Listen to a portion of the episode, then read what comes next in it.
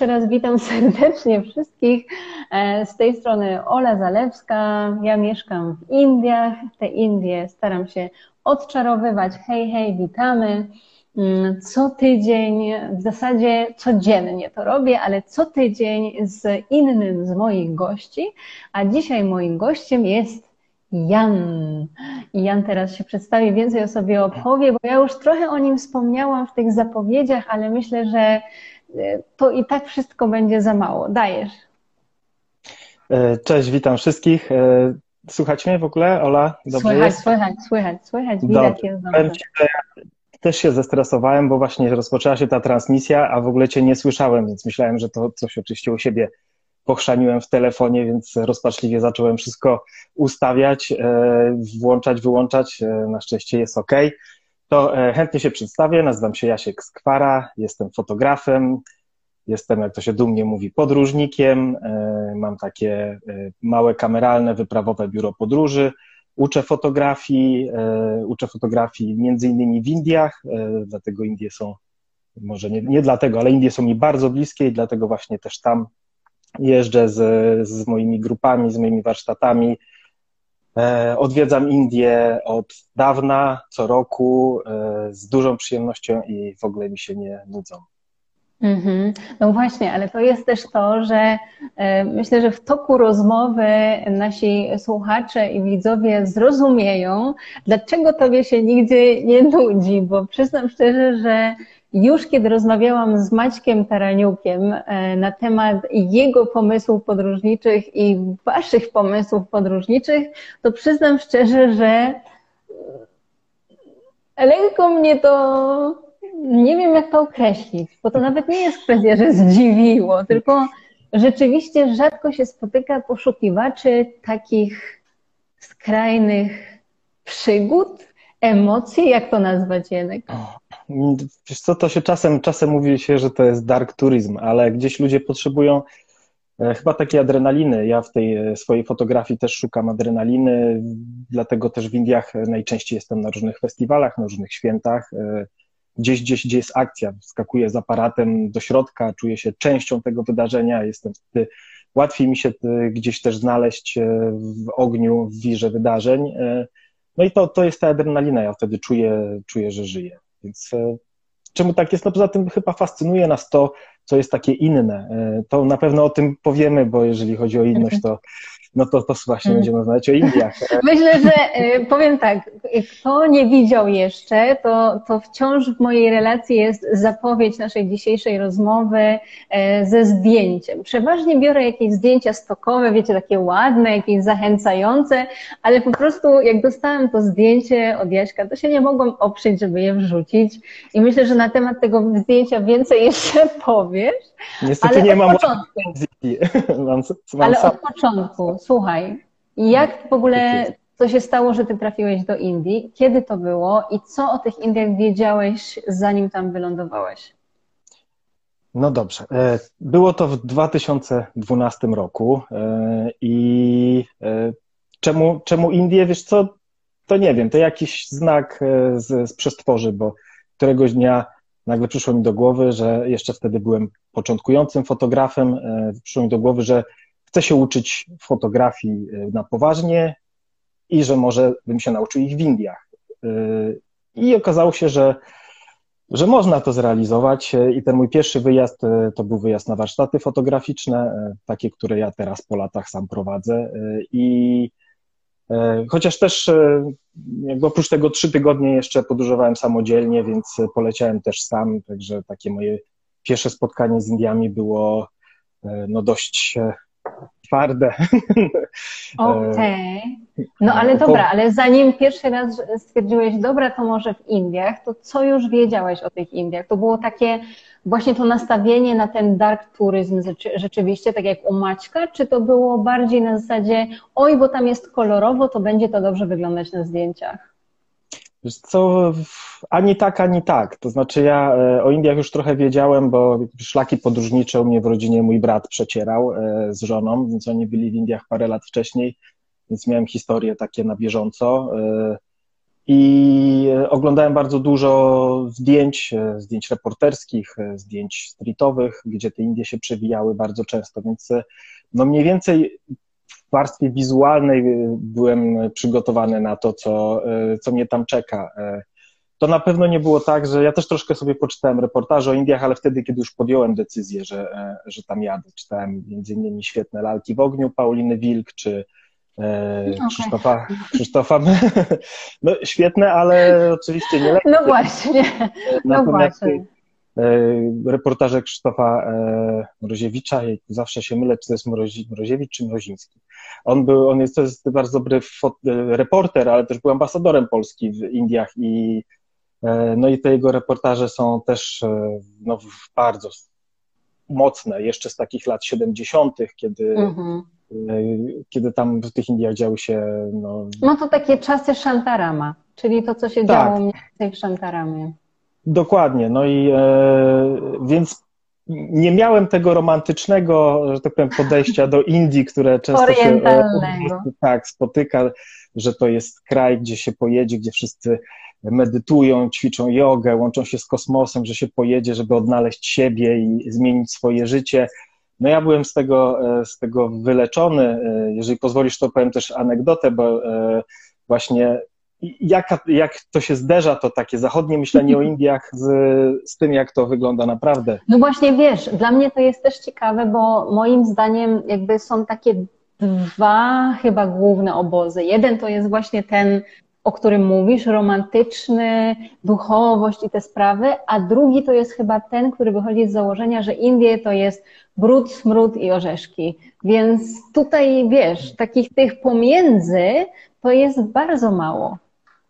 No to się wszystko, to się wszystko miesza, yy, dlatego że no ja wychodzę z takiego założenia, że wszystko, co się mówi o Indiach, to jest prawda, ale jednocześnie to nie jest prawda, yy, bo Indie są tak tak pojemne w, tej swojej, w tym swoim ogromie, że, że wiesz, możesz pojechać do, do Indii i zwiedzać slumsy, a możesz e, zażywać kosmopolitycznego życia w Bombaju. Możesz e, na wsi patrzeć na tradycyjne rodziny pobożne, a możesz w Kalkucie szaleć na dyskotekach. Możesz pojechać do ashramu e, i medytować, a możesz podróżować przez rok i nie zobaczyć ani jednej osoby, która ćwiczy jogę, więc Indie mają tą zaletę, że, że dają ci to, czego szukasz, że, że faktycznie można je na bardzo wielu płaszczyznach e, odwiedzać i, i zwiedzać i poznawać i od razu chcę założyć, że to, co ja będę opowiadał, to jest ta moja płaszczyzna, to sposób, w jaki ja jeżdżę i być może są ludzie, którzy, którzy pojadą i będą właśnie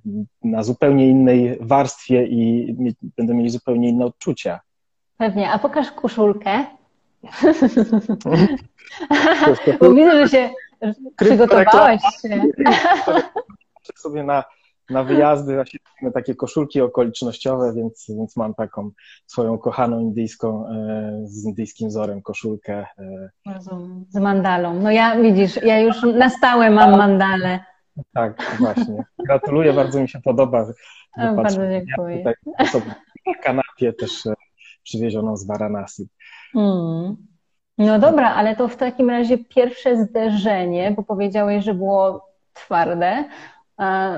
No miałeś wizję tego, że może być różnie, a mimo wszystko co? Co się takiego wydarzyło? To było, no to było dość dawno. Ja to były moje początki podróżowania, że tak powiem, a chociaż byłem po mojej pierwszej wyprawie z kolegą przez kilka tygodni, byliśmy w Tajlandii i w Kambodży, no więc ja myślałem, że już jestem wiesz, backpackerem pełnym. Rozumiem. Że, że po, po, plażach, e, po plażach Kotao to już mnie nic nie zaskoczy. E, przyleciałem do tego, e, do Delhi jakimś nocnym samolotem, wylądowałem w środku nocy, no więc wiadomo, że prawdziwy podróżnik nie bierze taksówki, więc wynalazłem, że jest nocny autobus. No i wsiadłem w ten nocny autobus i pojawił się pierwszy problem, że nie wiedziałem, gdzie wysiąść, bo e, okay. wiesz, to jeszcze nie były czasy map offline, czy tam e, tego wszystkiego. E, autobus był pusty, jechał ciemnymi ulicami, no więc nie wiedziałem, gdzie wysiąść, więc dojechałem do pętli, do samego końca, więc przejechałem ten cały pachar gancz, na który się wybierałem. Okay. No i dopiero tam wiesz, wysiadam, dworzec autobusowy, ta pętla była na dworcu autobusowym, więc wszędzie dworce autobusowe to już jest kocioł, a tam jest totalny.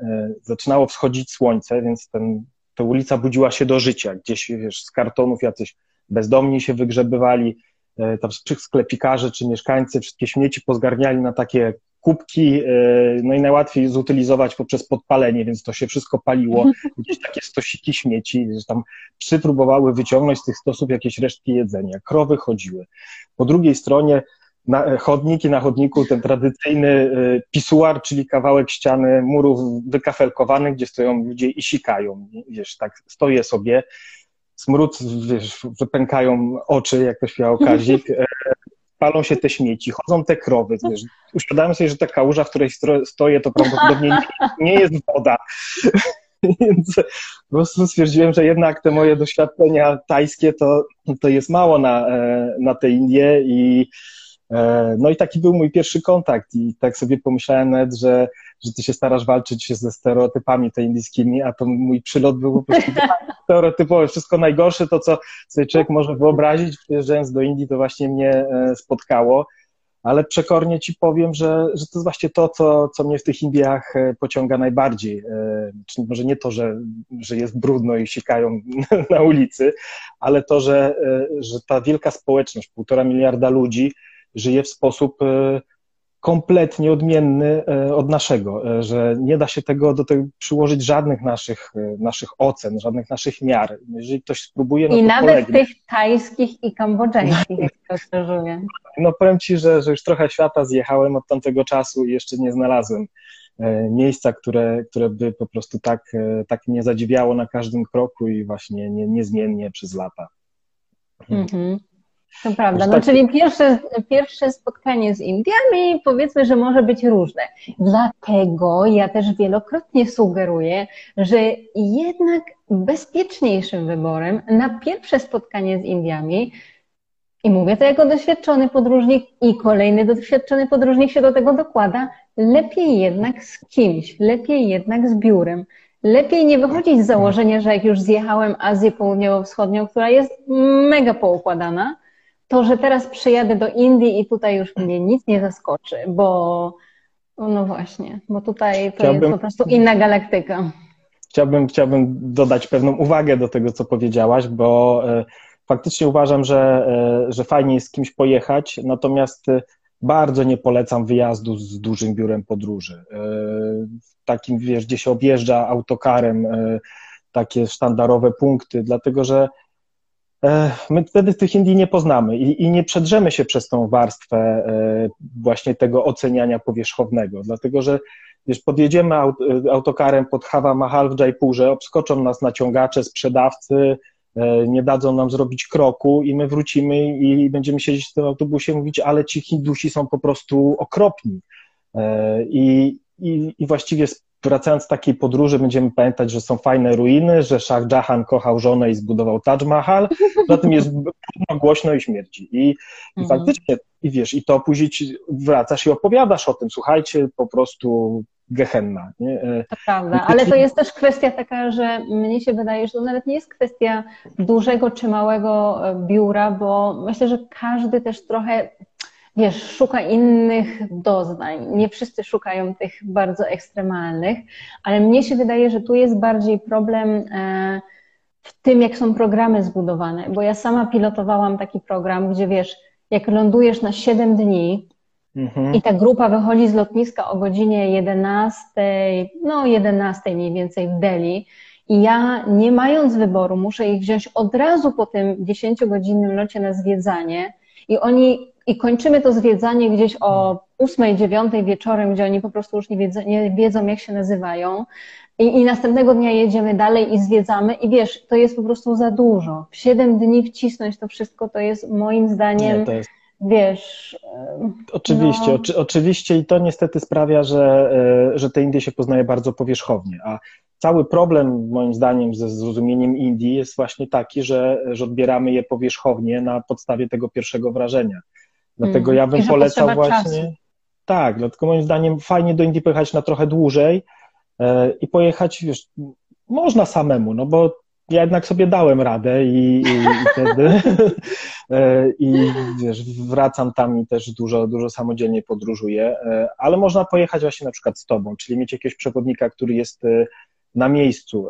Można pojechać ze mną, czyli z kimś, kto też już w tych Indiach no myślę, że w sumie już grubo ponad rok spędził, jakby sumować no te, i myślę, że jest, podróże. Wiesz, jest sporo takich biur, już nie wymieniając, chociaż przyznam szczerze, że ja już zrobiłam kiedyś taki post, gdzie zasugerowałam tak naprawdę alternatywy pewne, mhm. bo myślę, że ludzie mm, szukając, jakby my mamy jako Polacy taką manierę, e, jednak, że jak szukamy, to porównujemy ceny. Nie porównujemy programów, tylko porównujemy ceny. I tutaj się pojawia od razu już wielki rozdźwięk między tym, co oferują te korporacyjne już no biura, tak. bo tak się tego, to, to już nie można tego inaczej nazwać, a to, co oferują biura takie mniejsze, gdzie ten program będzie zupełnie inaczej wyglądał i nawet jeżeli będzie długości tej samej, e, to może kosztować dwa razy więcej, ale no właśnie, patrzmy na to, co jest w programie i że tak naprawdę w Indiach wcale więcej nie znaczy lepiej, moim zdaniem, bo żeby rzeczywiście to przeżyć, to... Tak. Ja ci powiem, dla mnie taki absurd, który aż mną wstrząsnął, to był taki, że w programie nie będę wymieniał, ale w programie któregoś tam zbiór podróży takich e, znanych, dużych, e, było, że można wykupić sobie wycieczkę e, fakultatywną, pół godziny przejażdżki tuk-tukiem. Wyobraź sobie, że w Indiach tuk-tuk jako rzecz fakultatywna, no ja się po prostu non-stop poruszam tuk-tukami i, i właściwie no my z, z tymi naszymi grupami to, to korzystamy tylko z lokalnych środków transportu i, e, i po prostu no, no aż, aż mnie no, to wstrząsnęło, że, że można zrobić program, gdzie, gdzie po prostu czegoś takiego nie no ma. No rozumiem, ale z drugiej strony wiesz co, to jest coś takiego jak myślę, że wiesz, jednak komfort autokaru i potem masz takie poczucie, dobrze, tak ktoś będzie trzymał rękę nad tym, gdzie ja jadę i z kim ja jadę, to będzie bezpiecznie. I to jest trochę tak jak pamiętam moje pierwsze zderzenie z Chinami przejażdżka rykszami e, po hutongach, która była po prostu no, przyznam szczerze, że potem e, z własnej nieprzymuszonej woli e, zaoferowałam mojej grupie jakiś dodatek, bo no, nie wiem, czy doświadczyłeś tego, ale no to jest trochę na tej zasadzie, nie? że tak, wiesz, przejeżdżasz się tam jakieś nie wiadomo jakie opisy, no ale co to jest? No po prostu korzystasz z lokalnego środka, żeby zobaczyć jakąś mhm. dzielnicę, a w zasadzie niewielki jej urywek i no, no i to takie lokalne doznanie. Nie? Tak, tak. No czasem to jest faktycznie, no, e, nawet w Indiach tym tuk-tukiem to można naprawdę z duszą na ramieniu jechać. E, no ale to też e, ja, jakby moja filozofia podróżowania, też nie mówię, że, że ona jest jedyna słuszna, ale moja jest taka, że, że ja chcę wsiąknąć w, w ten kraj, chcę, chcę być jak najbliżej, chcę poznawać ludzi, bo ludzie są solą mm -hmm. i, i i chcę z nimi spędzać jak najwięcej czasu, jeździć tymi samymi środkami transportu, jadać w, w jakichś lokalnych e, knajpach. No to jest dla mnie e, najważniejsze. Poznaję mnóstwo ludzi, mam mnóstwo przyjaciół i e, no nie wyobrażam sobie, żeby, żeby mogło no być pewnie. No pewnie. No ale no mówię, tutaj jakby też jest kwestia taka, że każdy ma jakąś inną strefę komfortu, tak? I dla niektórych, ja wiem, to się przewija w komentarzach u mnie na profilu czasami, że bo ci Indusi, oni są tacy nachalni, oni jeszcze nie znają cię, dopiero cię spotkali, ale już cię wypytają o całą rodzinę, skąd jesteś i co jadłaś wczoraj na obiad. Więc no właśnie, to jest takie często zderzenie, które na pewno dla takiego Europejczyka, który, który mówię, wydaje mu się, że ach, już byłem w Azji w tylu miejscach i trafia do Indii i sobie myśli, co jest nie tak z tymi ludźmi w ogóle, co jest nie tak z tym krajem, nie?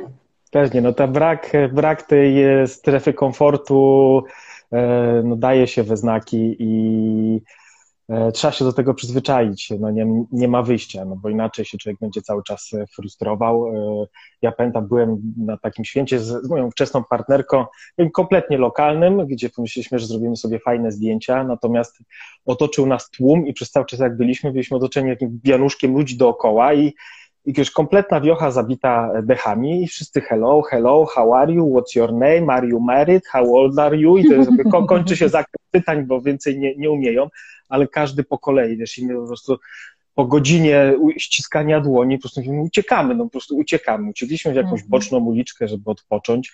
Już siedzieliśmy z aparatami, już tak, uff, żeby trochę tlenu. Podchodzi jakiś pan i mówi dziećmi, czy możemy mu zrobić zdjęcie. No i patrzymy, no ma takie fajne, to Rajasthan, takie wąsy, takie sumiaste, tutaj mhm. zakręcone na polikach, no to dobra, na, patrzymy niebieskie drzwi, postawiliśmy go na tych drzwiach, robimy zdjęcie, zrobiliśmy, odwracamy się, a za nami stoi wiesz, 15 osób w kolejce do, do zdjęcia, już ustawionych, po prostu czekających na swoją, na, na swoją turę, więc Rozumiem. jest to to jest z jednej strony bardzo fajne, bardzo miłe, że, że oni są tacy otwarci, tacy chętni do, do poznawania, e, no ale, e, ale wiesz, jak już setny raz e, sobie robisz selfie z kimś, to... Wiem, to, rozumiem. Dlatego to jest coś takiego, że trzeba nauczyć się mówić nie w Indiach. I myślę, że sam też jesteś, na pewno tego doświadczyłeś przez te wiele razy, że w Indiach to jest nieodłączny element tego, że na początku jesteśmy przerażeni, potem przesyceni i w końcu no, fajnie jest być celebrytą przez chwilę, jak każdy chce zrobić sobie z tobą zdjęcie, ale jednak, no mówię, jest ten moment, kiedy musisz powiedzieć nie. I powiedzieć to z na tyle poważną twarzą, po prostu nie śmiejąc się gdzieś w duchu, że po prostu to jest, to jest komedia taka, taka, taka bollywoodzka czasami, ale masz powiedzieć nie i koniec i po prostu wiesz, dziękuję, do widzenia. I niestety to samo jest z wszystkimi, nazwijmy to żebrakami, osobami, które proszą o jakieś pieniądze albo które chociażby chcą nam sprzedać coś, tak? Bo, bo to jest też coś, co w zasadzie jest ogromną plagą e, Indii i to nie jest coś, co tylko dotyka turystów, tylko to w zasadzie jak ja tutaj żyję, to to jest norma na każdym skrzyżowaniu, że ktoś podejdzie i coś ci próbuje sprzedać, ale trzeba pamiętać o tym, że to są osoby najczęściej, które działają dla mafii, czyli jest jedna mhm. mafia, która po prostu ich ma na swoich usługach i oni chodzą jak, jak pionki, więc e, w zasadzie kupując coś od nich, w żaden sposób im nie pomagamy. Więc mówmy nie. To, to prawda. Y, ja mam, jeżeli chodzi o selfie, mam taką zasadę, że zawsze się zgadzam, dlatego że y, jadę i robię tam tysiące zdjęć, więc uważam, że moja karma jest taka, że, że muszę to też oddać i nigdy nie odmawiam, no chyba, że wiesz, gdzieś się pędzę na pociąg czy coś, ale staram się zawsze, zawsze zapozować, chociażby to było kilkaset razy, jeżeli chodzi o E, o sprzedawców i o żebraków, to, to, to się zgadzam, trzeba, trzeba w pewnym momencie, znaczy w ogóle też o ludzi, którzy, którzy chcą się z tobą zaprzyjaźnić za bardzo. Ja mam lepiej, bo jestem facetem. E, z doświadczenia wiem, jak w grupach, że dziewczyny mają e, gorzej, bo, bo sprawiają, zresztą ja się opalę i wyglądam jak Hindus, więc to też mi pomaga. Od tyłu mnie nie rozpoznają, natomiast no blondynka w Indiach to jest sensacja na, na, na skalę światową, więc y, im jest ciężko i czasem też sam idę w sukurs i, i odpędzam tych ludzi, bo, y, bo tak, trzeba nauczyć się stawiać sobie granice, bo oni nie mają, nie mają tej bariery, jakim się mhm. właśnie nie powie koniec, dalej nie idziesz, to, no to się po prostu człowiek nie, nie opędzi. Jest to właśnie tak jak powiedziałeś na początku, fajne, bo się czuje jak celebryta, ale w pewnym czasie e, już, e, już można dostać szału.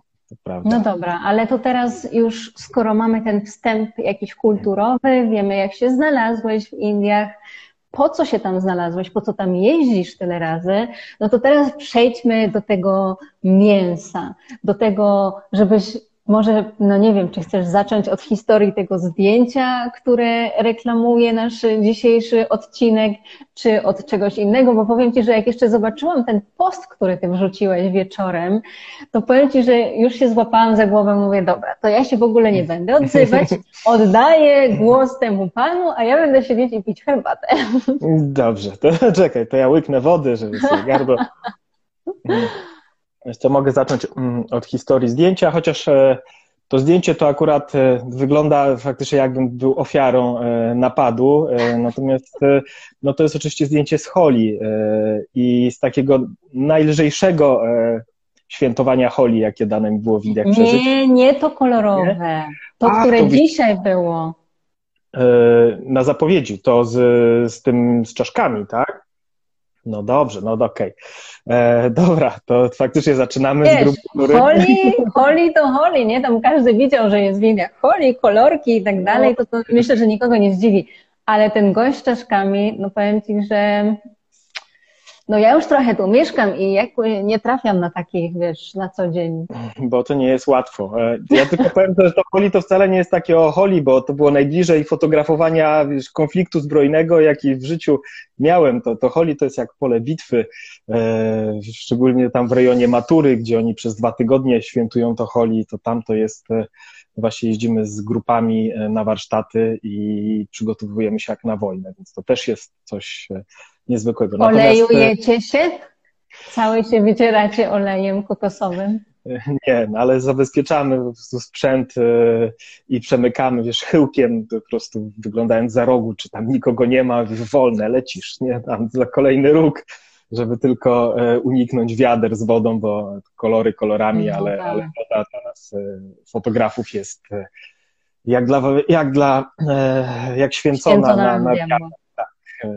Dobrze, ale wróćmy do tego zdjęcia w takim razie, skoro, skoro wywołałaś to do tablicy. Myślałem, że już e, Maciek Taraniuk wszystko opowiedział, bo nie słuchałem... Co, Maciek opowiedział, Maciek opowiedział tylko swoją część historii pod tytułem e, Wybrałem się tam w dół rzeki, poniżej Varanasi, e, no właśnie, jakby to już było gdzieś pod koniec naszej rozmowy, więc powiedzmy, że zostawił Ci okno do tego, żebyś więcej na ten temat powiedział.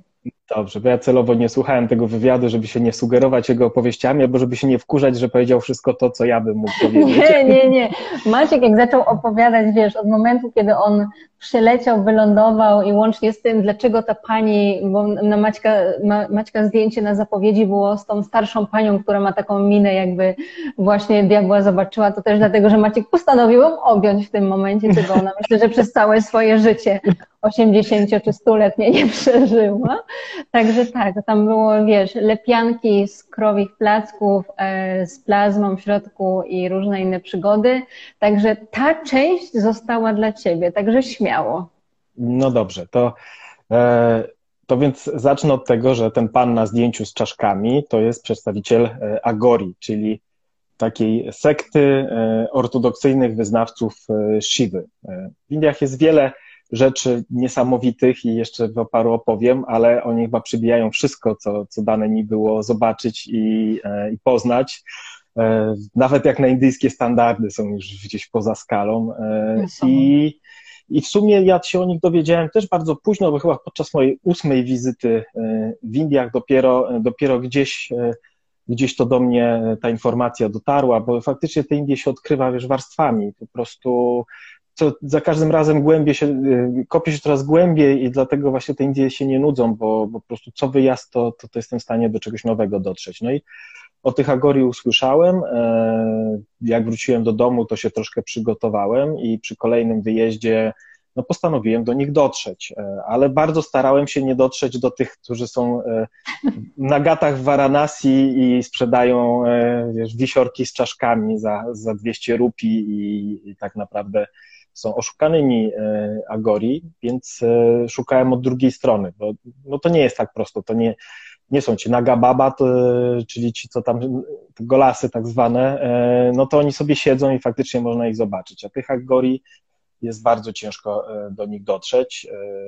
Próbowałem z przewodnikiem lokalnym wynajętym, to zawiózł mnie tylko do, do tego ashramu, bo Agorim mają, oni się reformują, bardzo szybko się cywilizują, że tak powiem, i ci współcześni Agori są e, już normalnie, zakładają szkoły dla, dla dzieci, zajmują się trendowatymi, troszkę Tym bardziej, że wiesz, nie oszukujmy się, że żaden zdrowy przy zmysłach przewodnik ani lokalny człowiek nie ma potrzeby, żeby się tam do nich zapuszczać. No, no więc właśnie, musiałem znaleźć kogoś niezdrowego na zmysłach e, i moim hostelu e, gospodyni skierowała mnie do, do takiego lokalnego łebka, który na, tam handluje haszyszem na, na gatach w Varanasi, czyli do, do takiego, wiesz, e, elementu, który chodzi i zaczepia ludzi.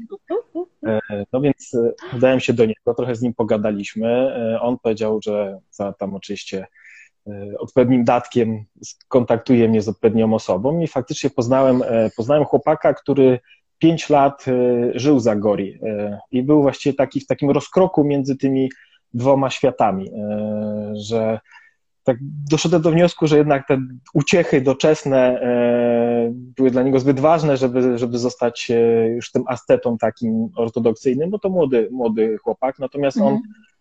Jakby żył z tymi, z tymi sadu wszystkimi, pomagał im, organizował im jakieś koce, nie koce, wiesz, takim to, co przyjeżdżają pielgrzymom do Varanasi i sobie tam po prostu mieszkają na gata. Więc ja z nim dwa dni rozmawiałem o Agori i, i w ogóle o jego życiu i o ich życiu, siedząc na, na kocu razem z, z nagą babą. Może ja wytłumaczę, bo my wiemy, co to znaczy, a natomiast ludzie, którzy słuchają, może nie wiedzą, więc od razu uprzedzam, że naga baba to nie jest goła kobieta, to jest goły facet.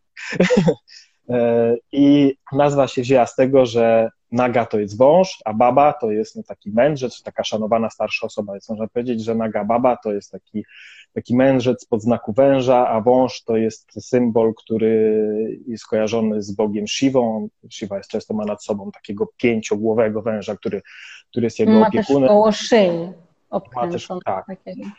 Dokładnie, więc, więc e, oni są takimi żołnierzami Siwy. E, poza tym są kompletnie odjechani, bo właśnie chodzą nago, smarowują w ciało popiół z ogniska e, i robią różne takie, takie rzeczy, na przykład jak byłem na Kumbmeli, czyli na tym olbrzymim święcie religijnym, to oni sobie siedzieli tam u siebie w swoim obozowisku i siusiaki nakręcali sobie na szable. No, to, to jakiś sposób um, umartwiania się. No i wiesz, idziesz, on sobie siedzi i sobie nakręca sobie. No.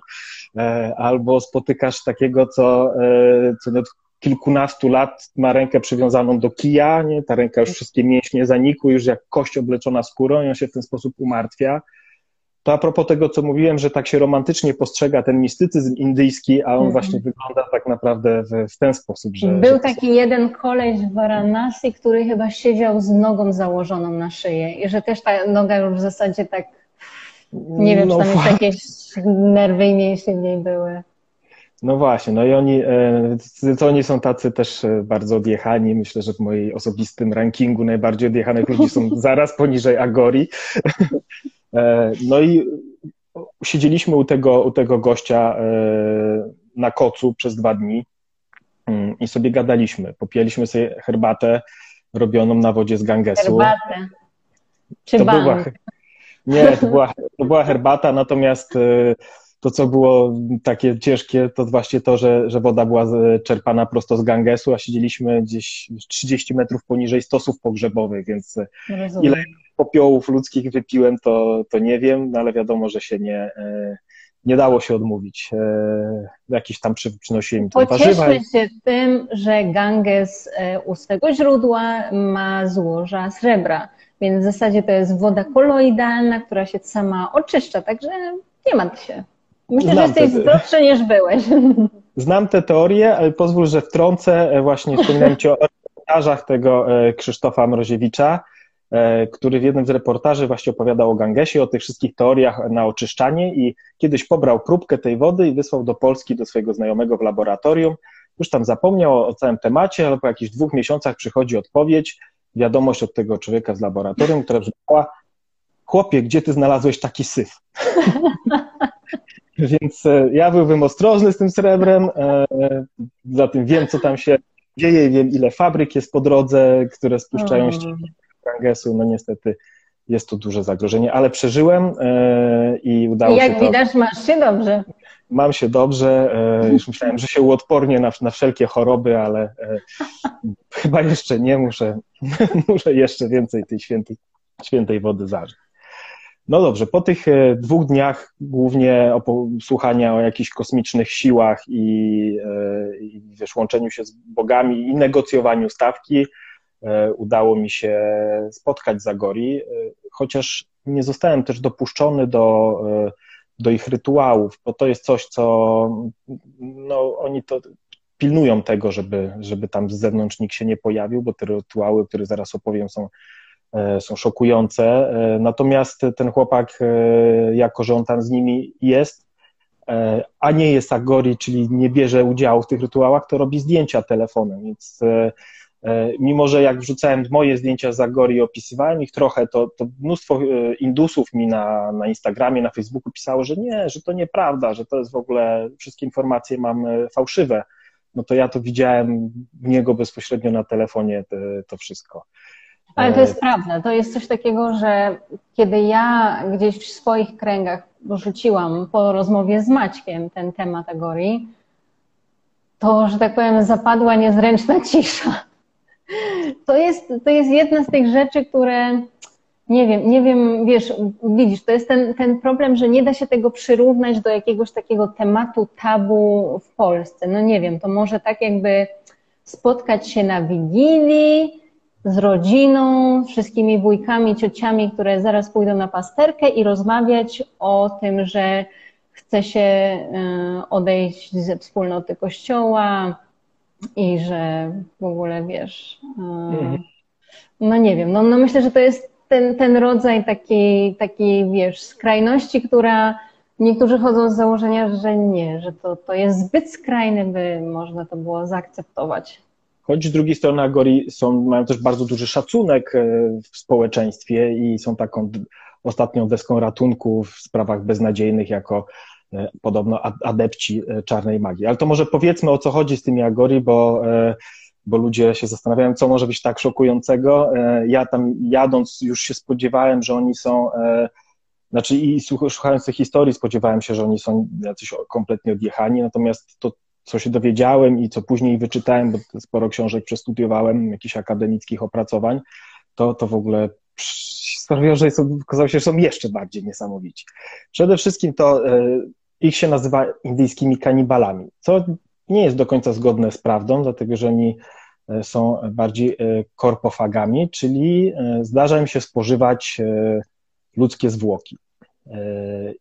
Nie dlatego, że akurat nie mają nic do jedzenia, natomiast jest to część ich rytuałów religijnych, bo w ogóle w hinduizmie ci wszyscy święci męż, mężowie sadu, oni wychodzą z założenia, że żeby wybrać, jeżeli się mylę, to wiesz, poprawiaj mnie, bo ja, nikt nie jest ekspertem w hinduizmie, ale e, chodzi o to, że żeby wyrwać się z, z cyklu reinkarnacyjnego, no to można albo nazbierać tą karmę, albo można jakby przestać być człowiekiem w jakiś sposób, czyli wyrzec się tego mm, potrzeby tych dóbr doczesnych, że ci, dlatego ci sadu by nic nie posiadają, żyją tylko z jałmużny po to, żeby całe życie E, koncentrować na, na modlitwie i jakby na odcięciu się od wszystkich tych ludzkich e, pożądań.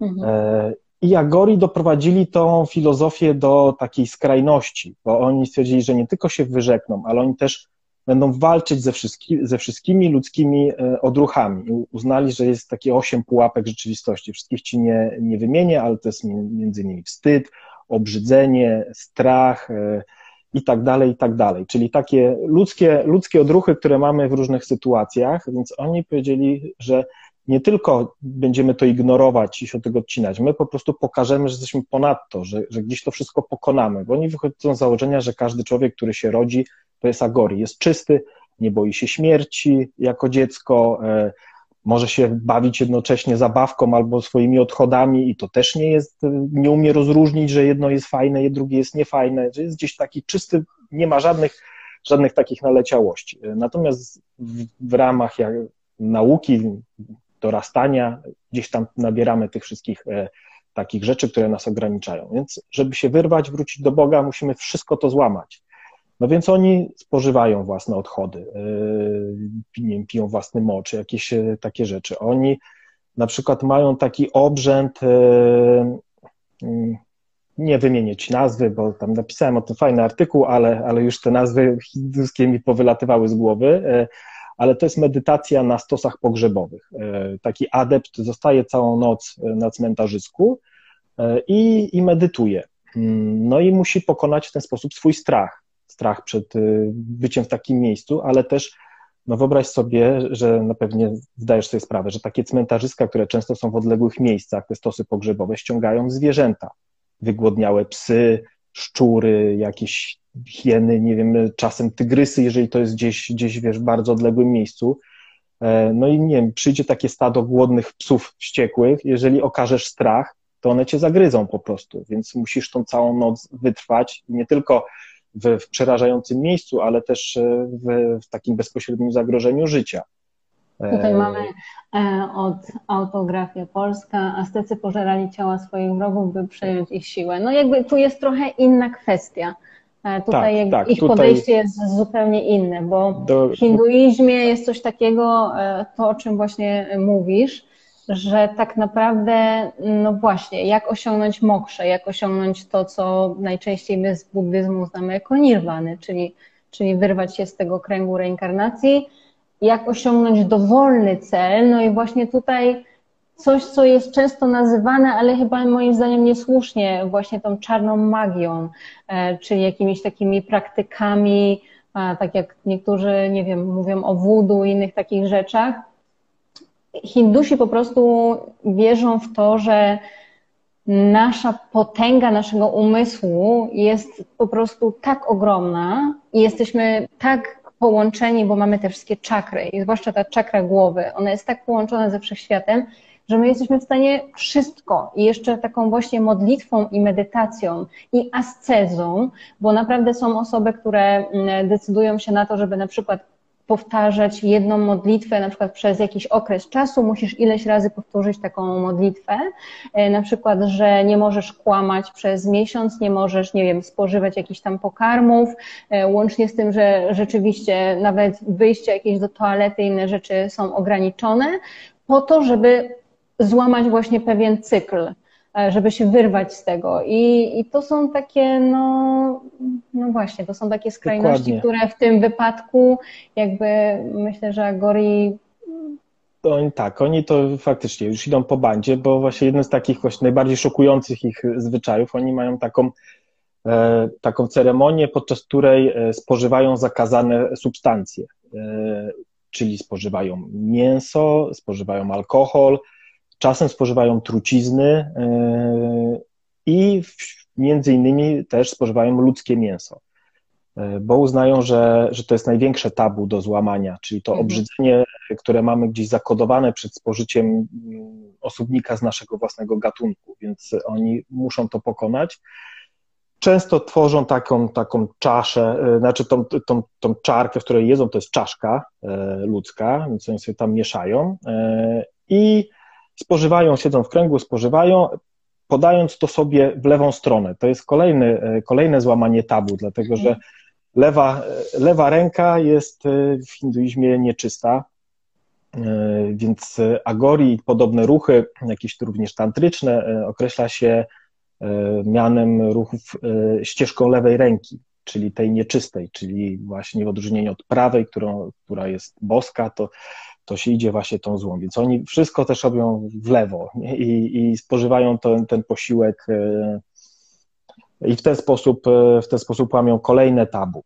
Widziałem też na zdjęciach e, ceremonię odprawiania pudzi, gdzie, gdzie ich guru siedział okrakiem na ludzkich zwłokach i w ten sposób odprawiał modły te zwłoki, jeśli się ciekawicie, to, to one są wyrzucane przeważnie przez Ganges. E, to, akurat ten ashram, który ja mhm. trafiłem, ten ashram to jest taka nazwa dość szumna, bo to jest taki namiot duży po prostu. E, znajduje się po drugiej stronie e, Gangesu w Varanasi. No i tam te, te, część osób się nie, nie pali na stosach, więc te zwłoki. Nie dopala, nie dopala się po prostu. To też, bo to wszystko ale... zależy od ilości tego, ile masz pieniędzy, na ile drewna cię stać i jakiej jakości jest to drewno, nie? Zgadza się, ale na przykład dzieci do, do chyba do, do 10 dzieci roku życia pali. też nie pali, czy kobiety w ciąży, czy, czy sadu się nie pali, też widziałem ceremonię właśnie wrzucania sadu, któremu się zmarło do, e, do Gangesu, no więc to wszystko gdzieś wypływa, no i oni to ściągają i, e, i wykorzystują w tych, w tych ceremoniach. Widziałem na zdjęciach w ogóle obrzęd jak mi ten mój e, chłopaczek powiedział, e, że oni robią human oil, czyli po prostu na, na łańcuchu nad ogniskiem wisiało ludzkie ciało i zbierali wytapiający się tłuszcz. No więc wiesz, to, to, to jest to jest hardcore, nie? To jest właściwie coś, co aż trudno sobie wyobrazić, że, e, że to może, że to może. Że jeszcze w XXI wieku jeszcze coś takiego. Dokładnie. I tym bardziej, że wiesz, to nie jest w dżungli amazońskiej, w nietkniętej cywilizacją jakimś obszarze. To jest normalnie, oni mają telefony komórkowe, niektórzy ci Agori mają strony internetowe, znalazłem stronę internetową Agori, gdzie w swoich usługach miał na przykład przepowiadanie numerów na loterii, porady małżeńskie, no bo wiesz... Tak, tak. No, biznes jest biznes. Tak. Indusi są bardzo przedsiębiorczy. Więc to jest coś, co, je, co gdzieś tam koegzystuje i, i wiesz, i nikt nie ucieka od tych agorii, nikt nie patrzy na nich wilkiem, wręcz przeciwnie, darzy się ich dużym, e, dużym szacunkiem, no oczywiście z jakąś tam pewną obawą, e, natomiast no, to, to istnieje i jest e, coraz mniej popularne może, ale, ale nie jest raczej wymierającym zwyczajem i pewnie jeszcze parę lat będziemy w stanie coś takiego obserwować. Także ci agorii no tak, to... ale gdybyś miał tak realnie ze swojego doświadczenia oszacować ich ilość, bo musimy też powiedzieć, i nie chcemy straszyć ludzi, jakby uświadomić, że pamiętajmy, cały czas to przypominam przy każdej okazji, że Indie to jest ogromny kraj, to jest w zasadzie subkontynent, który ma 3,3 miliona kilometrów kwadratowych i prawie półtora miliarda ludzi, z czego Agori? To jest liczba jaka? Wiesz co, ja tam się dopytywałem. Ich jest, ich jest tych, tych oldschoolowych Agori nie więcej niż kilkuset zostało. E, wielu siedzi gdzieś w górach, tam mają jakieś tam e, jaskinie, aśramy w jaskiniach, gdzie sobie medytują i tak naprawdę czasem pielgrzymkują do Varanasi albo na Kumbh Mele, albo gdzieś jest taki e, w Assamie, zdaje się, taki festiwal, bo większość tych Agori faktycznie się zmieniła i, i właściwie, żeby móc przyjmować nowych członków z pośród społeczeństwa i dostawać też pieniądze za to, no wiadomo, że wszystko jest biznesem, to, to już mają takie ładne aśramy, różnią się tylko tym, że są te symbole czaszki i, i właściwie tyle. No już nic tam przynajmniej oficjalnie żadne, niczego nie, e, nie robią. E, także nie jest ich dużo, faktycznie nie jest łatwo. No mi się przez 8 lat e, jeżdżenia do Indii nie udało ich wcześniej spotkać, nawet o nich usłyszeć. Także nie obawiam, Poza tym, tak jak mówiliśmy, jedzą już dopiero zmarłych, także żywych nie pytają. Ale no właśnie, bo to jest też coś takiego, co, o czym warto powiedzieć, bo my mówimy, że to jest hinduizm, że to jest część hinduizmu. I znowu, tak jak nie chrześcijaństwo nie jest jednolite, judaizm nie jest jednolity, islam czy buddyzm, tak samo hinduizm. A trzeba pamiętać, że hinduizm jest dużo starszy i w zasadzie to jest taki jeden parasol, tak to się określa, jeden parasol, pod którym jest zebrane ileś, no nie wiem, tysięcy setek tysięcy różnych praktyk, które są podczepiane pod hinduizm, więc oczywiście mamy jakieś główne nurty, czyli taki nurt jak e, wyznawcy Boga Wisznu, wyznawcy Boga Siwy, wyznawcy no, Boga Bramy tylko w jednym mieście w Puszkarze, albo wyznawcy całej Trójcy, czyli Trimurti, albo wyznawcy bogini, e, która jest nazywana różnie, ale głównie Durgą, e, czyli bogini Shakti, albo ewentualnie Smartizm, gdzie jest piątka taka główna. To są takie te główne nurty. A potem jest dużo, dużo, dużo, dużo mniejszych. I teraz kwestia tego, kto jak to, co praktykuje. Na przykład na dobrą sprawę, jeżeli popatrzeć na większość wyznawców hinduizmu, no to zgodzisz się ze mną, że raz, że to są wegetarianie, dwa, że ofiary, które są składane w świątyniach, no to to są kwiaty, warzywa, mhm. owoce, warzywa nawet rzadko, owoce, słodycze, ewentualnie jakieś mm, rośliny. Nic takiego, ale, no ale jak ktoś był w Kalkucie, właśnie w Bengalu Zachodnim e, i był w świątyni bogini Kali, no to byłeś? E, nie byłem, ale byłem na obchodach w Kerali, e, w Kodungalur, gdzie, gdzie jest taki festiwal właśnie poświęcony bogini, bogini Kali.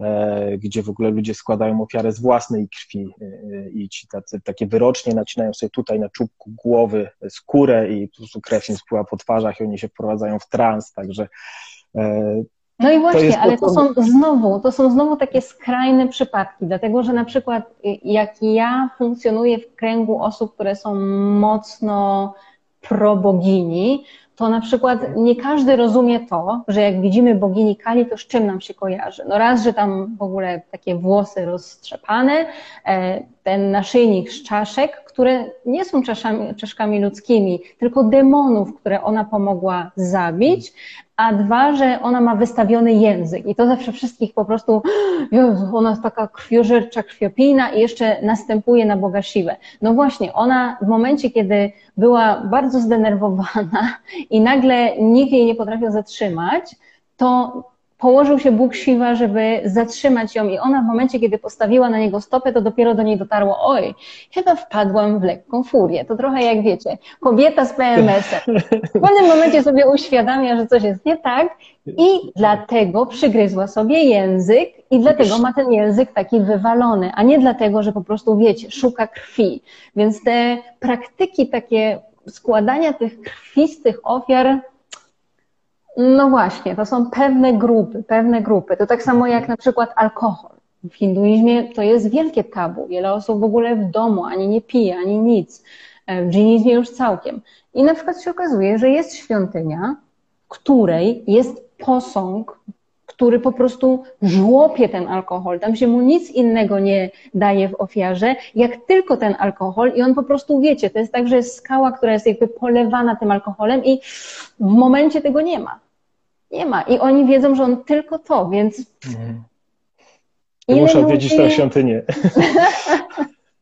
Ile ludzi, tyle, tyle teorii, nie?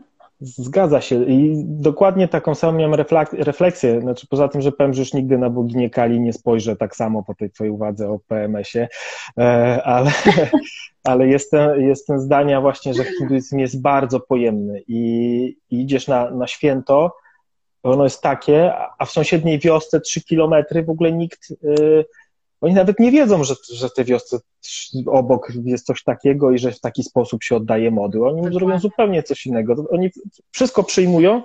E, dzięki temu można dużo fajnych rzeczy zobaczyć, e, ale też myślę, że jest mniej tarcie e, takich religijnych wewnątrz, bo, bo oni gdzieś jednak się koncentrują na tej energii takiej po prostu na tym, żeby, żeby, żeby, żeby do tych bogów się zbliżać, a, a już ta metoda jest e, powiedzmy taka mniej, mniej sztywna. Dokładnie, bo tak, to jest ja tak podstawowa, tak podstawowa zasada hinduizmu jest taka, że prawda jest jedna, a ścieżek jest wiele. Czyli jakby większość też nie zdaje sobie sprawy z tego, i ja też to wielokrotnie podkreślam, że hinduizm ma wiele wielokrotnie jest określany jako politeizm, co jest błędem, dlatego że hinduizm jest monoteizmem, tak zwanym odłamie monizmu, czyli jest jeden główny Bóg, a reszta pozostałych to są najczęściej jego po prostu inkarnacje. Więc hinduizm, serio, można by dyskutować o nim nie na jednym live, ale idziemy dalej, bo chciałabym, żebyś opowiedział o tych innych rytuałach, z którymi ty się spotkałeś, między innymi tym, który opisałeś, a myślę, że nie wszyscy do tego posta dotrą. E, dobrze, e, to znaczy to, co dzisiaj wrzucałem, tak? E, Okej, okay. to, jest, to jest Tejam, to są południowe Indie, które bardzo, bardzo Wam polecam, szczególnie tym, którzy chcą zacząć swoją przygodę z Indiami, bo one są takie Indie, takie 0,8. Przyjemne zielone.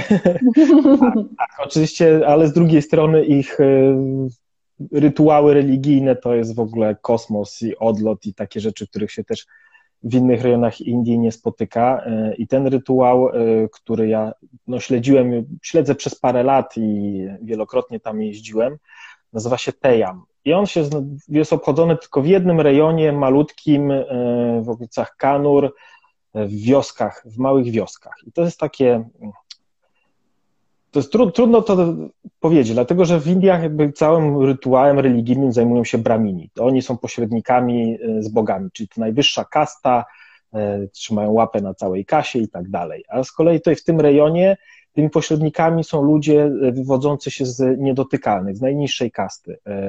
Oni przechodzą takie szkolenie wieloletnie od dziecka, żeby stać się tejamami, ich się nazywa, mówi się, że to jest tancerz tejam, ale to nie jest do końca prawda. To jest pewien rodzaj performera, który za pomocą e, tańca, stroju, e, modlitwy, jakiegoś transu potrafi e, otworzyć swoje ciało na jakąś postać wyższą, która wchodzi w to ciało i przejmuje je. Czyli ci tancerze gdzieś w około 400 postaci się wcielają. Są to właśnie postacie bogów, bogiń. E, zawsze to są mężczyźni. Poza jednym przypadkiem jest jedna kobieta, która e, jest tancerzem Tejam, ale e, oni się wcielają w role i męskie, i żeńskie. Czasem też to są postacie mitologiczne i każdy ma swój charakterystyczny makijaż, strój i sposób zachowania. I te rytuały w takich malutkich wioseczkach, więc jak się tam pojedzie do tej wioski, to, to tam jest naprawdę kilkadziesiąt osób i oni się przygotowują i przez całą noc odprawiają te swoje rytuały. Zaczyna się oczywiście modlitwą, później jest taniec, charakterystyczny czasem, bo ktoś się wciela w Boga, w Boga Lamparta i po prostu robi fikołki, skacze po drzewach, łazi po tych drzewach. Ktoś się w, wciela w, w jakiegoś wojownika i ma miecz i, i też e, gania ludzi, którzy, którzy uciekają e, przed nim. E. Czasem te, te rytuały są takie wręcz, powiem Ci, pierwszy raz w życiu, jak byłem na tym tejamie, to byłem przekonany, że zobaczę, jak kogoś na moich oczach zabiją. To było tak, że przyjechaliśmy, to był nasz pierwszy, pier, pierwsza taka okazja, żeby zobaczyć coś takiego. Akurat taki większy tejam był. Na wstępie to tam obcięli głowę kurczakowi i e, jakieś kurze i do takiej miski krew wlali i tą, tą krew polewali na wiernych, więc ten tłum po prostu zaczynał wpadać w jakąś taką e, ekstazę. Widać było, że, że wszyscy są już tak nakręceni, oni nie mają też takiej, takiej granicy, w sensie, że dobra, to chyba już przesadzamy, nie? To może, może już zwolnijmy. Nie? I się nakręcają do, do granic wytrzymałości. I ten tłum był, był taki nakręcony bardzo i na środku placu było takie wielkie ognisko, taki żar, taka góra nie, wysokości dwóch metrów e, i wyprowadzono tego tejama, który, e, który miał taki, i rytuał był taki, że żeby udowodnić, że Bóg wszedł w to, w to ciało, to oni przeprowadzali próbę ognia. Prowadzili go na takich dwóch dwóch linach e, przymocowanych i co kilka kroków wrzucali w ten żar i za te liny ściągali z powrotem. Szli, wrzucali i ściągali. Ja siedziałem w odległości, nie wiem, pięciu metrów od tego ogniska i po prostu, wiesz, skręcały mi się włosy na nogach z gorąca. E, później byłem na drugim takim rytuale i też byłem jakiś niedaleko tego ogniska i wiesz, metalowe elementy, nie wiem, suwaki w, w spodenkach po prostu rozgrzewały mi się do takich temperatur, że mnie parzyły, że musiałem się odsuwać, nie mogłem aparatu dotknąć. A oni go wrzucali i wrzucali i już pół godziny chodzą i wrzucają. I ja tam siedziałem i mówię, to nie przeżyję, to nie ma żadnej możliwości, żeby on taki rytuał przeżył. No i co? Przeżył.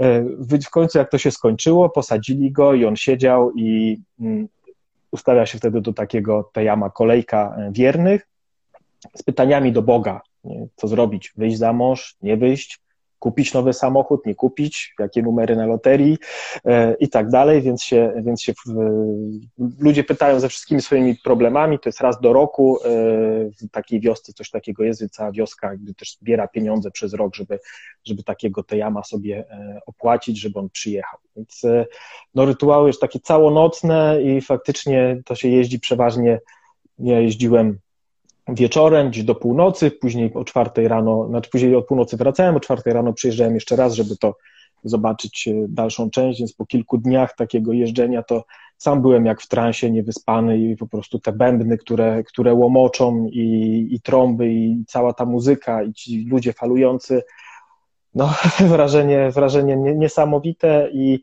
jak ktoś chce sobie o tym poczytać, to też jest fajna książka e, Dziewięć żywotów, czyli e, o poszukiwaniu świętości we współczesnych Indiach i tam jest jeden rozdział poświęcony tym, e, tym tejamom, albo też możecie u mnie na, na Facebooku, bo też opisywałem. No właśnie, mamy Ara Arasza, odczytałem o tym rytuale, a zdjęcia na Facebooku rewelacyjne. No, no, to prawda, że, że i tutaj tu też się mm, to, co powiedziałeś, że pytają na przykład o loterię albo robią jakieś rytuały i jakby w hinduizmie na przykład takie lokalne, zakrywające na animistyczne trochę wierzenia, albo jakieś takie zabobony, zupełnie się nie wykluczają z, z religią. Zresztą, no nie oszukujmy się, u nas też wszyscy czytają horoskop w gazetach i e, różne inne rzeczy robią e, i też chodzą do kościoła, więc też nie możemy być aż tak skrajnie w poglądach, ale to jest prawda, że e, też pisałam o tym, nawet cały artykuł jest na blogu, właśnie o podejściu do tych różnych takich wierzeń, właśnie bardziej lokalnych, związanych poniekąd z hinduizmem, ale właśnie chociażby to, że każdy człowiek ma swoją własną e, tą, ten układ e, planet w dniu, kiedy się urodził, więc w momencie, kiedy mm, dziecko się rodzi, to się mu robi to, ten rozkład, żeby wiedzieć, jaki on będzie miał charakter. Zgodnie z tym się nadaje mu imię. I to, co powiedziałeś, każda decyzja o ślubie, zakupie samochodu, mieszkania i tak dalej. Wszystko jest konsultowane mhm. z astrologiem. Każdy ma mm, tutaj na małym palcu się nosi perłę, a na tym się nosi po prostu kocie oko, a na tym się nosi szafir niebieski, a na tym się nosi diament i tak dalej, i tak dalej. I to jest po prostu wszystko połączone z planetami i kosmosem i jedno drugiego nie wyklucza i żadne wierzenie nie jest tak, że, że gdzieś już jestem za daleko. Prawda jest jedna, ścieżek jest mhm. wiele. Można tak. wszystko, każdy, każdemu, nikt nikomu nie wytknie, że ty to tamto źle robisz, bo nikt nie zna tak naprawdę prawdziwej drogi do tej prawdy, więc każdy sobie po swojemu ten hinduizm tutaj wyznaje. No i też musimy mieć świadomość taką przyziemną, że to jest biznes, tak, że to, ten Tejam dostaje za to pieniądze, e, ktoś tam za, za sznureczki w świątyni za 10 rupii wiąże ci sznurek na nadgarstku, nitkę czerwoną i tak dalej. I to wszystko, wszystko napędza ogromną machinę finansową, więc nikomu nie jest na rękę, żeby z takimi zabobonami walczyć. E, a tak jak powiedziałaś, hinduizm wszystko, wszystko przyjmie i tak. I... Poza tym to jest, wiesz co, myślę, że to jest jeszcze coś takiego, że biznes biznesem, bo to jest w każdej religii, jeśli mogę tak powiedzieć, nie wchodźmy, myślę, dzisiaj już na ten temat, ale, ale tu jest jeszcze coś takiego, że oni, oni naprawdę w to wierzą. Bo to nie tak. jest tak, że wiesz, że u nas pójdziesz i tam, o, wrzucisz tę piątkę do tego koszyczka, na odwal się, niech tam, wiesz, sąsiedzi widzą, a ksiądz nie gada. Tam nie. Tu jest coś takiego, że mm, okej, okay, też robi się wiele rzeczy na pokaz, ale no właśnie ten sznureczek, to ten rytuał, tamten rytuał, to, że dam kwiatka, to, że nie wiem, będę pościć, oni naprawdę wierzą i wiecie, jak to jest. Jak się w coś wierzy, to to się po prostu materializuje, więc siłą rzeczy i siłą tego, tej wiary naprawdę wiele rzeczy się spełnia i myślę, że tych przykładów jest wiele. Ja dopiero co teraz były przecież urodziny Kryszny Janmashmi i ja pisałam nawet o tym, że że wiesz, odnośnie tego biznesu, że w jednej świątyni takiej głównej Kryszny, że raz kapłan opowiadał, że nie zapomniał Krysznie dać wieczorem tam mleka, jakiejś słodyczy na noc i jak rano przyszedł, to nie było figurki Kryszny, a na podłodze były takie odciski stóp, bo poszedł szukać jedzenia. A znowu jakiś tam sprzedawca słodyczy kawałek dalej mówi, że Któregoś dnia przyszedł do niego taki mały, słodki chłopiec i pytał, czy mu nie dał tych słodyczy, bo on jest taki głodny, on mu dał, a potem kapłani znaleźli, że wkoło tej figurki były okruszki tych słodyczy i teraz wszyscy chodzą, kupują te słodycze dla Kryszny w tym miejscu. I wiecie, i, i tutaj już nasz zachodni umysł od razu sobie mówi, mm-hmm, niezły marketing, nieźle tak. tam już ten posmarował tamtemu, żeby to wszystko się kręciło, ale ale nie, u nich jest naprawdę, oni myślą sobie, dobra, okej, okay, skoro lubi, dobra, dam mu to, no jak mam mu dać coś innego, to, to po co to dam mu to? I, I nikt nikomu nie robi krzywdy i każdy się z tym zgadza i myślę, że okej, okay, nie? No wiesz, jak wypełniasz wniosek o, o e-wizę, to yy, i masz tam pytanie o religię, to nie ma tam opcji ateizm bo dla nich oni nie, nie przyjmują do wiadomości, że można nie wierzyć w, w jakieś boskie istoty. No można, można po prostu wierzyć w Allaha, e, już niech im będzie, natomiast nie ma ścieżki poza tym, więc tak to jest dla nich, to jest oczywiste i zrozumiałe i nie mają z tym problemu żadnego. Hmm. No ale dobra, czyli rozumiem, że to były takie twoje najbardziej um, wyraziste E, i e, skrajne przeżycia, czy, czy jeszcze było coś takiego? Czy jeszcze jedno opowiem i Wam e, słuchacze i oglądacze, bo jedno święto, które też uwielbiam i zawsze mnie bawi mnie do łez, ale też jest bardzo ciekawe, to również w Kerali. Święto nazywa się Ciamaja Wilaku. I trafiłem na nie, bo sobie po prostu gdzieś tam szperałem w internecie, też jakaś wiocha kompletna, tam raz do roku zjeżdżają wierni, e, wierni bogini Lakshmi, która tam się nazywa Bhagavati w tamtym rejonie. No i tam jest legenda. Legenda była taka, że dawno, dawno temu pasterze znaleźli kokos na polu, no i chcieli sobie ten kokos rozłupać, żeby go zjeść i on zaczął krwawić. I wiadomo, że trzeba w takiej sytuacji pobiec do astrologa, tak jak powiedziałaś. I astrolog powiedział, że to ani chybi bogini Lakshmi się im objawiła e, właśnie pod postacią tego kokosa. E, no i szybko ludzie zaczęli się tam e, modlić w tym, w tym miejscu, ale wtedy, to było jakieś średniowiecze, podobno było tak, że pódzie mogły odprawiać tylko kobiety. Więc ci pasterze zaczęli przebierać się za kobiety, żeby potajemnie też móc e, brać udział w tym rytuale. No i tak zostało do, do czasów obecnych i w tym momencie do takiej świątyni zjeżdża kilka tysięcy facetów, a przed świątynią otwierają się salony piękności. Więc wchodzi tam taki facet, ma robiony profesjonalny makijaż, perukę, sari, e, kwiaty we włosach, sztuczne cycki, po prostu oni wychodzą stamtąd tak odstawieni, e, jak po prostu najlepsze drag queen e, u nas w, w Europie czy w Tajlandii. No coś niesamowitego. Z taką pieczołowitością, to nie jest jakieś symboliczne, bo można by to było zrobić w sposób jakiś po prostu symboliczny. Nie, oni są po prostu odstawieni jak 150 i wychodzi ich po prostu kilka tysięcy i idą do tej świątyni i chodzą dookoła z takimi świecznikami wielkimi, e, kilkuramiennymi i w blasku tych świec po prostu ta, ta masa tych facetów e, przebranych za kobiety. No wrażenie, wrażenie niesamowite, e, strasznie lubię tam przyjeżdżać, bo e, no, to jest to jest tak. No tak, tak, ale to jest bardzo, znaczy jakby to, że to były kobiety, to jest bardzo naturalne, dlatego że wystarczy się wybrać na przykład do jakichś świątyń takich z X, XI, XII, XIII wiek to już się kończy tak naprawdę, bo w tym właśnie to jest ten moment, kiedy te wpływy muzułmańskie są coraz e, silniejsze i do tego momentu te świątynie, do tego XIII wieku, jakie mamy tam dekoracje?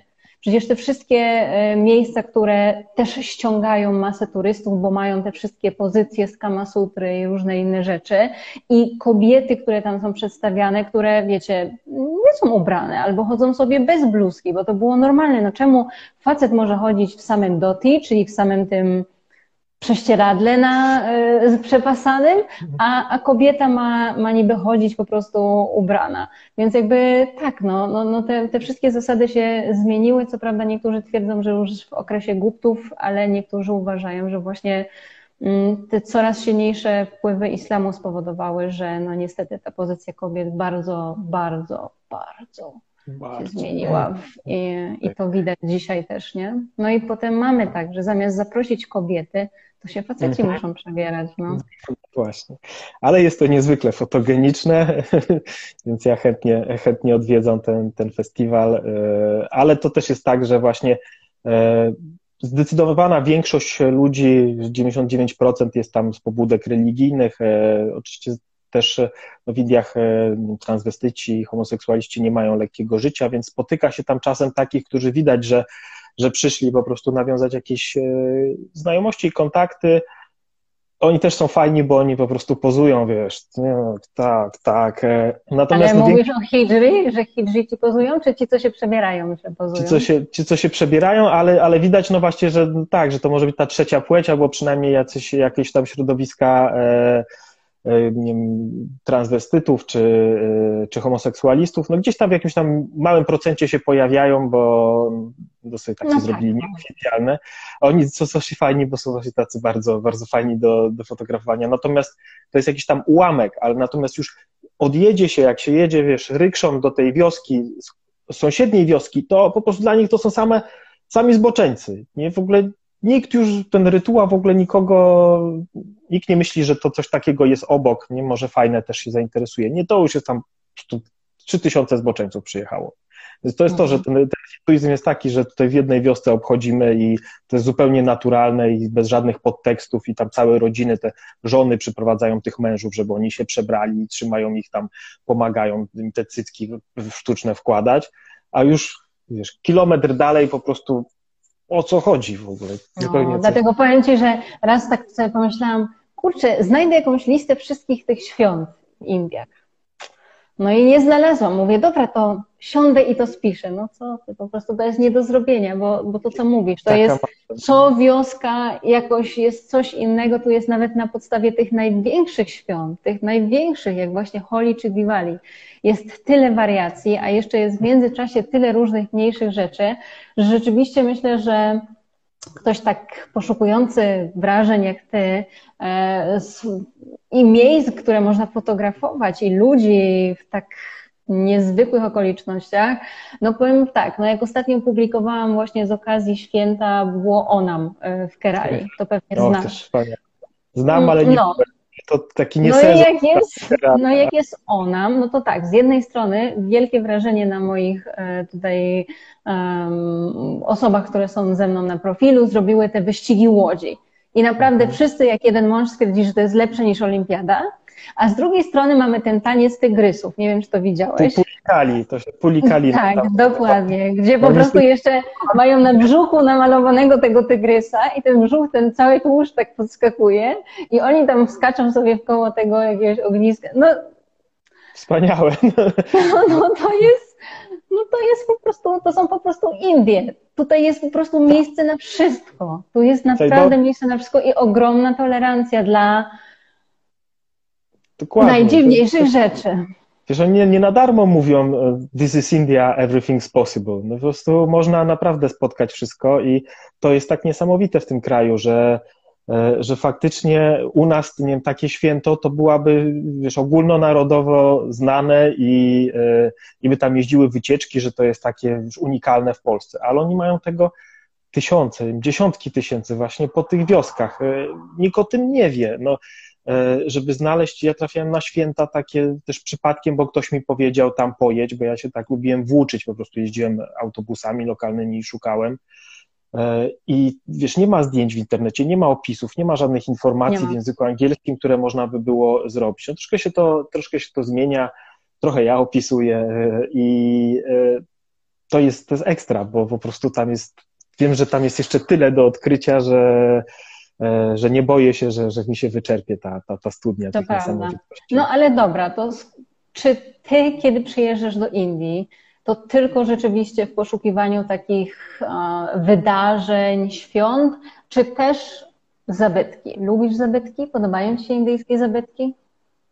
No wiesz co, no, indyjskie zabytki są niesamowite. No, ta historia e, to, jest coś, to jest coś ekstra, ale ja nie jestem fanem zabytków. Znaczy nie jestem fanem zwiedzania e, takiego jak e, chodzenie po, po zabytkach. Ja by, by bardziej mnie interesują te współczesne Indie i ten człowiek e, teraźniejszy niż, niż to przeszło. Oczywiście staram się edukować i wiedzieć jak najwięcej, raz, żeby zrozumieć te Indie w, w takim stopniu, w jakim da się zrozumieć, bo Indii się nie da zrozumieć, jeżeli się nie jest Indusem. E, z drugiej strony też, żeby móc opowiadać ludziom, Można być Indusem, też nie, nie, nie, trzeba tego to zrozumieć. A to jest inna kwestia. E, natomiast to są zabytki, które na mnie e, robiły wrażenie, na przykład świątynie w Kadżuracho zrobiły na mnie duże wrażenie, albo też takie podobne ornamenty gdzieś w Orisie. Natomiast lubię takie, takie wiesz, zabytki żyjące. Nie wiem, świątynia Karnimata w, czyli świątynia szczurów, e, gdzie, gdzie dalej ona funkcjonuje. Ona może nie jest aż tak bardzo zabytkowa, ale też nie, nie należy do najnowszych. E, Widziałeś Gdzieś, białego szczura? Widziałem. Słuchaj, to była historia. Zrobiłem mu zdjęcie. E, później w hotelu siedziałem w restauracji hotelowej, sobie przeglądałem zdjęcie, podchodzi kelner i mówi tak masz białego szczura. No mówię, no tak, mam białego szczura. Ja od 10 lat się modlę w tej świątyni, a nie razu nie widziałem. Czy możesz mi wysłać? Ja go u siebie na Facebooka wrzucę. Więc e, tak, byłem, tak. byłem, tam trzy razy i szczęśliwie za każdym razem udawało mi się zobaczyć białego szczura, e, więc myślę, no to że... Jesteś, dlatego jesteś szczęśliwym człowiekiem, dlatego ci tak. sobie nie zaszkodziła. Może Chociaż ja myślę, że to, to szczęście objawiło się tam, że, tym, że się niczym tam nie zaraziłem, chodząc na bosaka po, tej, po tych wszystkich szczurzych. Nie, ale to jest, właśnie, to jest właśnie magia tych miejsc. To jest właśnie coś niesamowitego, bo ja pamiętam, że nawet pierwsze zderzenie moje właśnie z Azją i, i to, że wchodzisz do świątyni, ściągasz buty i każdy ma takie opory, nie wiem, doświadczenia z dzieciństwa. Mama mówiła na basenie załóż klapki i po prostu, i po prostu wiesz, i, i widzisz tą świątynię, widzisz tych ludzi w koło i sobie myślisz, no dobra, to się nie skończy dobrze, ale często w, Indi w Indiach świątyniach, tak jak w Tamil Nadu, nie wiem czy byłeś, no to tam nie masz wyboru, tam w skarpetkach cię nie wpuszczą, musisz mhm. być na bosaka. No i, no i nic. No i nic. I, I naprawdę nic się nie dzieje, nic, nic złego jakby nie ma. Pewnie. I jest na tych straganach i wiesz, i moczysz nogi w gangesie i faktycznie e, faktycznie okazuje się, że jednak nic, e, nic takiego strasznego człowieka nie spotyka. Czego mógłby się obawiać. E, także tak, no czasem jest tak, że jak przyjeżdżamy tutaj z ludźmi, no to niektórzy się boją i wejść tam, w ogóle się boją tych szczurów w tej świątyni i wejścia na bosaka, a później e, po prostu stoją, patrzą jak te szczury przebiegają po stopach i tylko zdjęcia robią z, z góry i czekają na tym żeby go sfotografować. E, więc to jest tak, że obawa, którą się oswoi, nagle przestaje już być taka straszna. Pewnie, a takich niezwykłych miejsc w Indiach jest naprawdę cała, cała masa. Ja nawet ostatnio oglądałam, bo jest nowy film, oczywiście nie powiem tytułu, bo ja nie pamiętam e, film o wojnie w latach 70. między Pakistanem i Indiami i w międzyczasie się dowiedziałam, że jest tam na granicy z Pakistanem właśnie taka świątynia, która, słuchajcie, spadło na nią nie wiem ile setek czy tysięcy bomb pakistańskich i oni celowo bombardowali ją, bo to jest świątynia bogini, która jakby jest opiekunką tego regionu. Nie trafili. Po prostu tam nawet leżą w koło, te, w koło leżą te odłamki i to wszystko. Nic, nawet nie odprysnęła farba, słuchajcie. Więc no, jak się słyszy takie historie, no to mhm. od razu też ciężko się dziwić, że, że ci Indusi i Hindusi jakby zarazem, że oni są tak mocno jakby wierzący i czasami no, dla nas może być to śmieszne, nie? Ale no, no naprawdę człowiek czyta i sobie myśli, serio? W ogóle to jest możliwe? No i okazuje się, że, że, że to jest, to jest czasami to... wszystko jest możliwe. Wszystko, słuchaj, jest nawet jest taka teoria, że Jezus e, w czasach, kiedy w Biblii nie było ten okres taki, że nie wiadomo, co się z nim działo, że on był w Ashramie w Indiach i tam Mój sobie... człowiek, mój człowiek. Widzę, że czytamy tą samą literaturę. dokładnie, dokładnie. No, powiem Ci, że nieraz się, nieraz się z księdzem y, na religii starłam o to, co robił Jezus przez 30 lat, zanim się pojawił i, i w Jordanie. E, więc ja, tak. Tak. No i, o tym, no i o tym, że przecież e, też e, są teorie na temat tego, czy Jezus rzeczywiście zmarł na krzyżu, czy jednak spakował manatki tak, i, i wyruszył do Indii i, i nawet był e, święty Isza, który jest w Indiach, tak. I żył sobie jeszcze długo, długo spokojnie. Także no właśnie, tych rzeczy jest cała masa, ale Jasiu, mój drogi, przekroczyliśmy już znacznie godzinę. Mhm. Myślę, że tutaj ja wszyscy. Ja wiem, że my byśmy mogli i dwie, i trzy rozmawiać, ale myślę, że e, to trzeba będzie rozwiązać inaczej. My się po prostu będziemy musieli jeszcze kiedyś umówić i właśnie, i wyciągnąć jeszcze parę takich różnych dziwnych, ciekawych tematów. Mam nadzieję, że nasi dzisiejsi widzowie i słuchacze, o, teraz nam przybywa numerów, jak my już kończymy. E, myślę, że nasi widzowie, słuchacze, wszyscy, którzy z nami byli dziś i mam nadzieję, że to się zapisze, że mnie ten Instagram nie zawiedzie, którzy będą nas słuchać na podcaście i oglądać na YouTubie chociażby. No cóż, masa niezwykłych historii. Znajdziecie je zarówno u mnie na profilu na co dzień, jak i u mojego dzisiejszego gościa, Jan Skwara, e, podróżnik, fotograf, globtrotter. Mm, jedno zdanie od Ciebie na koniec. Dlaczego warto przyjechać do Indii? Słuchajcie, kochani, bo po prostu nigdzie indziej nie znajdziecie tak e, wspaniałego miejsca. Jeżeli tylko e, nauczycie się, czy będziecie w stanie to swoje e, ocenianie zachodnie, czy tę swoją zachodnią miarkę odłożyć na bok i otworzycie umysł na to, żeby chłonąć te Indie, żeby się dziwić żeby dać się temu szokowi kulturowemu zaskakiwać, no to po prostu przeżyjecie wspaniałą przygodę, bo podróżujemy po to, żeby uczyć się czegoś nowego, a Indie mają tyle nam do zaoferowania do nauki, że, że jeżeli będziecie mieć otwartą głowę, to będzie to wasza podróż życia. Tak jak hmm. była moja. I dlatego wracasz. Dlatego wracam. I za każdym Dokładnie. razem. Każda kolejna jest wspaniała. Dokładnie. Dlatego bardzo serdecznie. I tak mi zazdroszczę, że tam jesteś, a ja pierwszy raz od dziewięciu lat nie mogę pojechać do Indii. Co ci mam powiedzieć? Z jednej strony jestem, a z drugiej strony miałam tak ambitne plany na ten ostatni rok. I, I co? I w zasadzie większość czasu przesiedziałam, bo jak już się mogłam gdzieś ruszyć, to było to w ramach Karnataki. Więc wszystkie moje ambitne wyjazdy, które było ich tyle, e, się rozbiły. Niestety, e, cóż można powiedzieć. No ale jeszcze wszystko przede mną. Jeszcze tak jakiś jest. czas zamierzam zostać w Indiach i bardzo serdecznie Was tutaj zapraszam czy razem z nami przyjedziecie, czy ze mną, czy z Janem, czy o Ania tutaj też jest e, z nami, z Anią, czy z jakimkolwiek innym biurem, które wybierzecie, czy sami. Naprawdę myślę, że, że to trzeba po prostu samemu doświadczyć. I tyle. Tak jest. Dziękuję Ci bardzo i do zobaczenia. Ja do też Wam bardzo serdecznie dziękuję. Cześć.